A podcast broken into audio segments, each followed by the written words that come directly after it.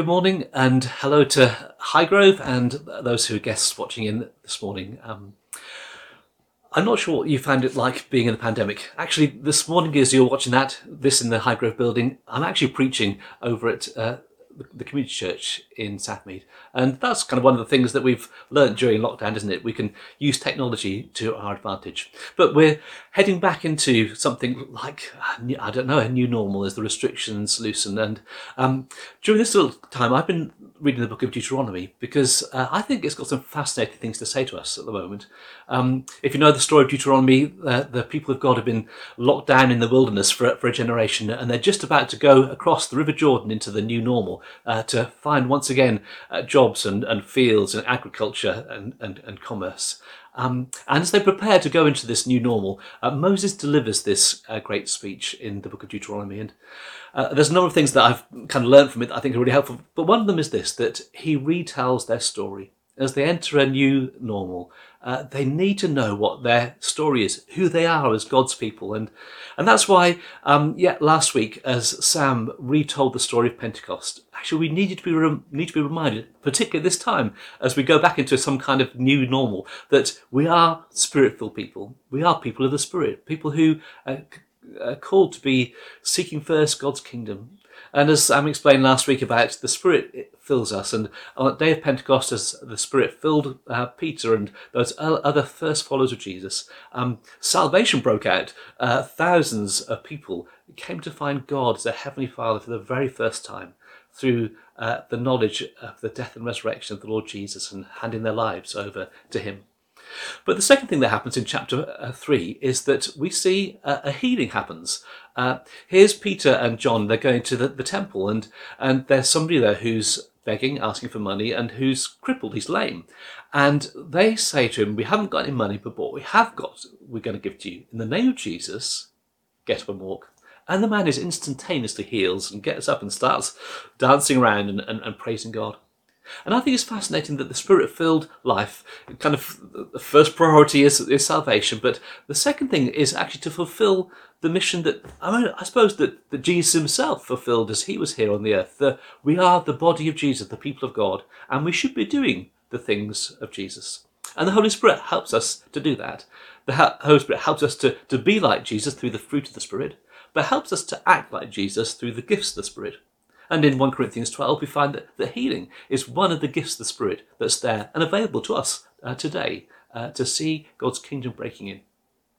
Now, I wonder what crossed their mind. I wonder why they thought, as they walked in that day, full of the Holy Spirit into the temple, I wonder what triggered in their minds that they might offer healing to this crippled man. And, and maybe it was the number of times they'd seen Jesus heal people who were crippled. Actually, this morning we're going to look at, at Luke chapter 5 and we're going to read the story of, of Jesus uh, and how he healed a paralyzed man, again, who couldn't walk. And just learn for ourselves now a few things about healing.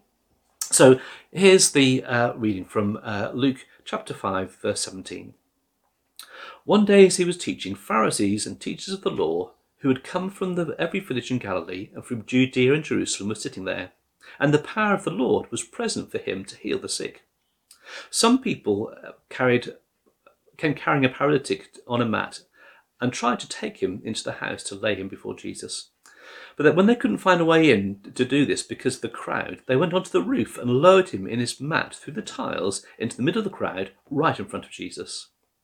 When Jesus saw their faith, he said to them, Friends, your sins are healed, are forgiven.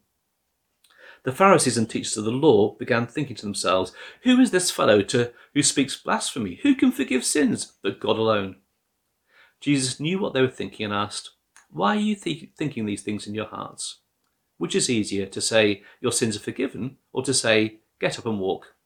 But so that you might know that the Son of God, man, has authority on earth to forgive sins, he said to the paralyzed man, I tell you, get up Take your mat and go home. Immediately he stood up in front of them, uh, took what he'd been lying on, and went home, praise to God.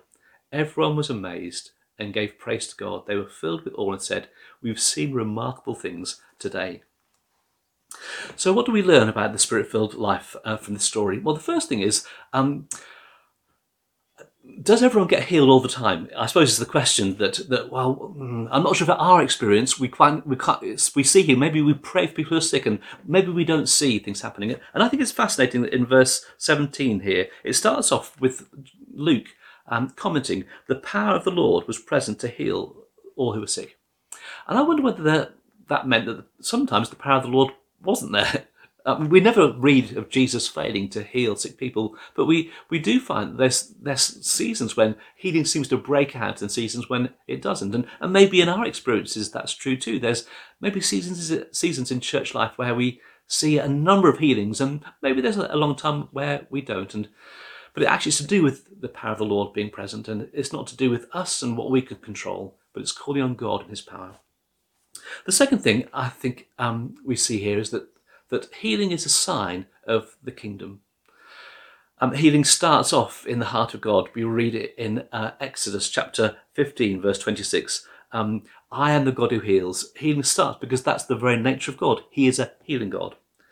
Uh, it's embedded in God's creation. Um, the way God's created our human bodies, uh, they tend to heal themselves. I was trimming my beard this morning and I just nicked myself, started to bleed, but I know that my body will It'll form a little scab, the skin will grow. I know my body will tend to heal itself. Um, I had food poisoning the other week, and I know that my body will vomit out the stuff that's no good for me, and it will tend to heal itself. Uh, so healing is part of God's nature, but actually it's, in, it's embodied in who we are. Of course, we're in a fallen world now, in a broken world, and where things aren't happening, creation is groaning, things aren't happening as God uh, always intended. But there's still some of the marks of God's creation. In fact, I think that um, human endeavour to, through medical research, actually to to see healing being released. Actually, I think that's a, a mark of the image of God made in us, that God is a healer, and therefore we want to see healing happen. And again, uh, medical research, whether it was kind of, um, I don't know, started off with herbs and berries and funny potions, and, and now it's kind of operations, surgery, it's kind of um, x rays, it's vaccines. And actually, uh, science is not the enemy of God, it's the gift of God and helps to see healing being released in our bodies. I think healing is also displayed in the incarnation as we see Jesus come, uh, healing uh, a quarter of the gospel accounts the biographies, the life of Jesus, are about healing stories and what happened afterwards. So healing was definitely there when Jesus came to preach the kingdom of God. It was healing. He sends his followers out and says, Preach the kingdom of God, heal the sick, or heal the sick and tell them the kingdom of God is among you. And of course, ultimately, uh, healing will be totally revealed when Jesus returns. Where there be no more pain, no more sickness, no more tears, uh, no more death, uh, there'll be leaves on these trees for healings of, of the nations. Actually, total healing will come when Jesus returns. So, what's our story? We're a story of a, we follow a God who heals. As God's kingdom comes on earth as it is in heaven, of course, we should anticipate healing. And that's what we see in this passage. And these friends, they bring their um, this crippled man to Jesus and he heals them. Just the third thing I would say is that uh, faith seems to be involved in any release of healing. Um, whether it is, I don't know, the story of the, the woman who uh, has been bleeding for 18 years, she touches Jesus' coat and Jesus says, Your faith has made you well. Or whether it is um, uh, Jairus' uh, uh, who, whose daughter has died, and, and Jesus says to him, Don't be afraid, only believe, and your daughter will recover. And there's something about only believing, there's something about faith. Now, is it the faith of the sick person alone that releases healing? Well, here it's interesting, isn't it? Um, that it says in uh, verse 20, when Jesus saw their faith, the faith of the friends looking through the hole in the roof, rather than the faith of the uh, paralyzed man, when he saw their faith, he said. And I think that's true. Sometimes uh, faith uh, for healing is in the sick person that has faith. But sometimes it's us as ministers, we know who Jesus is and we see some need, and, and actually we, we go and pray uh, with faith. But, but faith seems to be there necessary. Faith is, I suppose, it's the determined choice to look in Jesus' direction. Um, whether it is that woman who pushed away through the crowd to touch Jesus' coat, your faith has made you well. Whether it's blind Bartimaeus who shouted out in the crowd and wouldn't be silenced and eventually comes to Jesus and he says, Your faith has made you well or whether it's these four friends and they, they want to take their friend to Jesus. They know that Jesus can make him better, but they get to the house and it's crowded. They don't give up. They climb up onto the roof. They dig away at the tiles. They lower their friend down. They're, it's a determined choice. Jesus can make this person better. And I think faith is always involved at some place in uh, the healing. I think even the little verse in James where it says, uh, if you're sick, call uh, the leaders in to pray for you. I think it's it's not that the leaders choose to go and pray for the sick person. It's the sick person that asks the leaders to come and pray. And I think even in that process of a sick person asking the leaders to come around and pray for them, actually that starts to express a bit of faith that releases healing. It's interesting that I think word of knowledge, and, and, maybe in a moment or two there might be some being shared in the service, words of knowledge where God reveals something. Actually, words of knowledge, what they do is they encourage faith. Like uh, Nathaniel in John chapter 1, verse 45. He's a skeptic. There's a word of knowledge and he becomes a believer. I think for me, there's times at, um, when I have words of knowledge. I mean, three weeks ago at uh, at church, I had this strange sensation in my jaw. I kind of I asked God, kind of, what was it? I wasn't quite sure if it was pain in the jaw or it was pain on the tooth. So I just shared. I said, "There's somebody with a, pain here uh, on the right side of the jaw. Not sure if it's the bone or if it's the tooth." At the end of the service, this person who was first time visiting a church came up to me really excited with a bit of faith in their heart. Said, actually, I've got a wisdom tooth and it's grown in the wrong direction. It's actually growing down into my bone. The pain was both the tooth and the bone. And she had faith and we were able to pray to see God's healing being released. Just the last thing I would say from here, um, I suppose, is, is timing. Um, those friends had brought uh, um, this lame man to Jesus uh, for physical healing. They have gone through all this trouble and they lower him down, and Jesus looks at them, sees their faith, and says to the man, Your sins are forgiven you. And the friends are saying, No, no, we've brought him to you because he can't walk.